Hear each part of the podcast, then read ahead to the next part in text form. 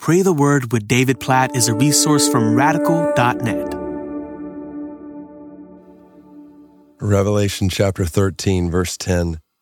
Here is a call for the endurance and faith of the saints. What a simple verse. What a simple word from God in this chapter in Revelation for you and me today. Here is a call. Here is God calling you and me today to endure and to hold fast to faith in Him. Here's a call for the endurance and faith of the saints. That word means the holy ones, the ones set apart by God for Himself as His people. If you are a child of God, if you have put your faith in Jesus for the forgiveness of your sins, as the Savior and Lord of your life. You're a saint. Obviously, doesn't mean you are perfect. It's oftentimes what we think of when we think of that word, but it does mean you have been made righteous by the blood of Jesus. This is who you are. You're a holy one. You're one set apart for God. So here is a call from God for your endurance and faith today I just want you to think about the temptations in your life right now to not endure, to turn away from faith in God. And this could look so many different ways in our lives. You think about even just any and every temptation for any one of us to sin today.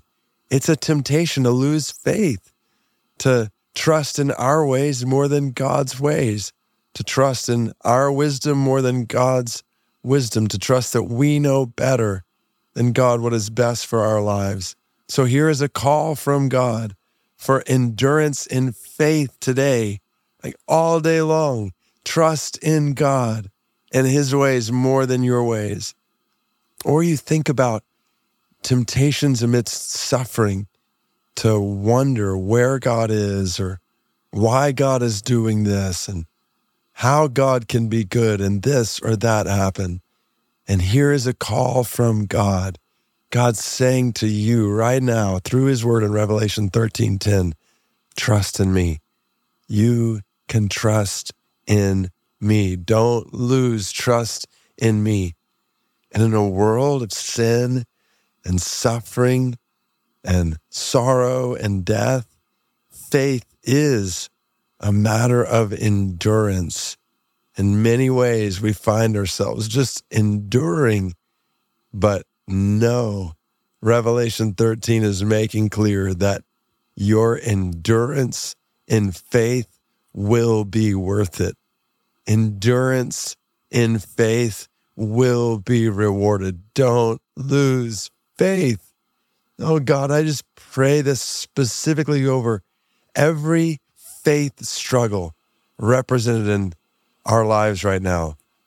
Faith struggles when it comes to temptation to sin today.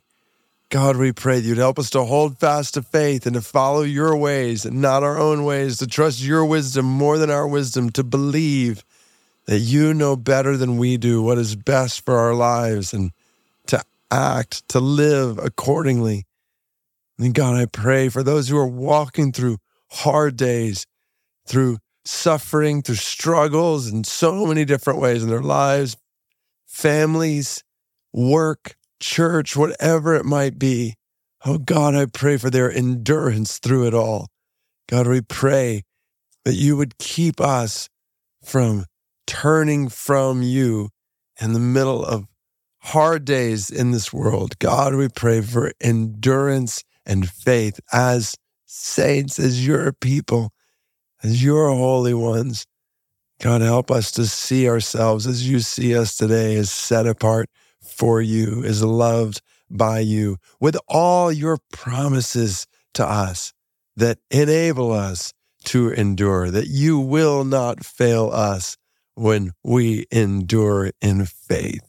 And oh God, we pray for people who don't know those promises and don't have faith in Jesus right now, God, for the Yintale Karen people of Myanmar who've never heard the good news about Jesus, who've never heard the promises of eternal life in Jesus. God, we pray for the spread of the gospel today to the Yintale Karen people of Myanmar and to other people groups like them in Myanmar who've not been reached with the gospel. They're not saints because they've not experienced your grace in Jesus. God, change that. Draw them in as saints. We pray for saints among the Yintale Karen people of Myanmar. And we pray for endurance and faith in all those who are spreading the gospel in Myanmar. We pray all of this according to your word to us in Revelation 13, verse 10, according to your call to us for endurance and faith today. In Jesus' name we pray. Amen.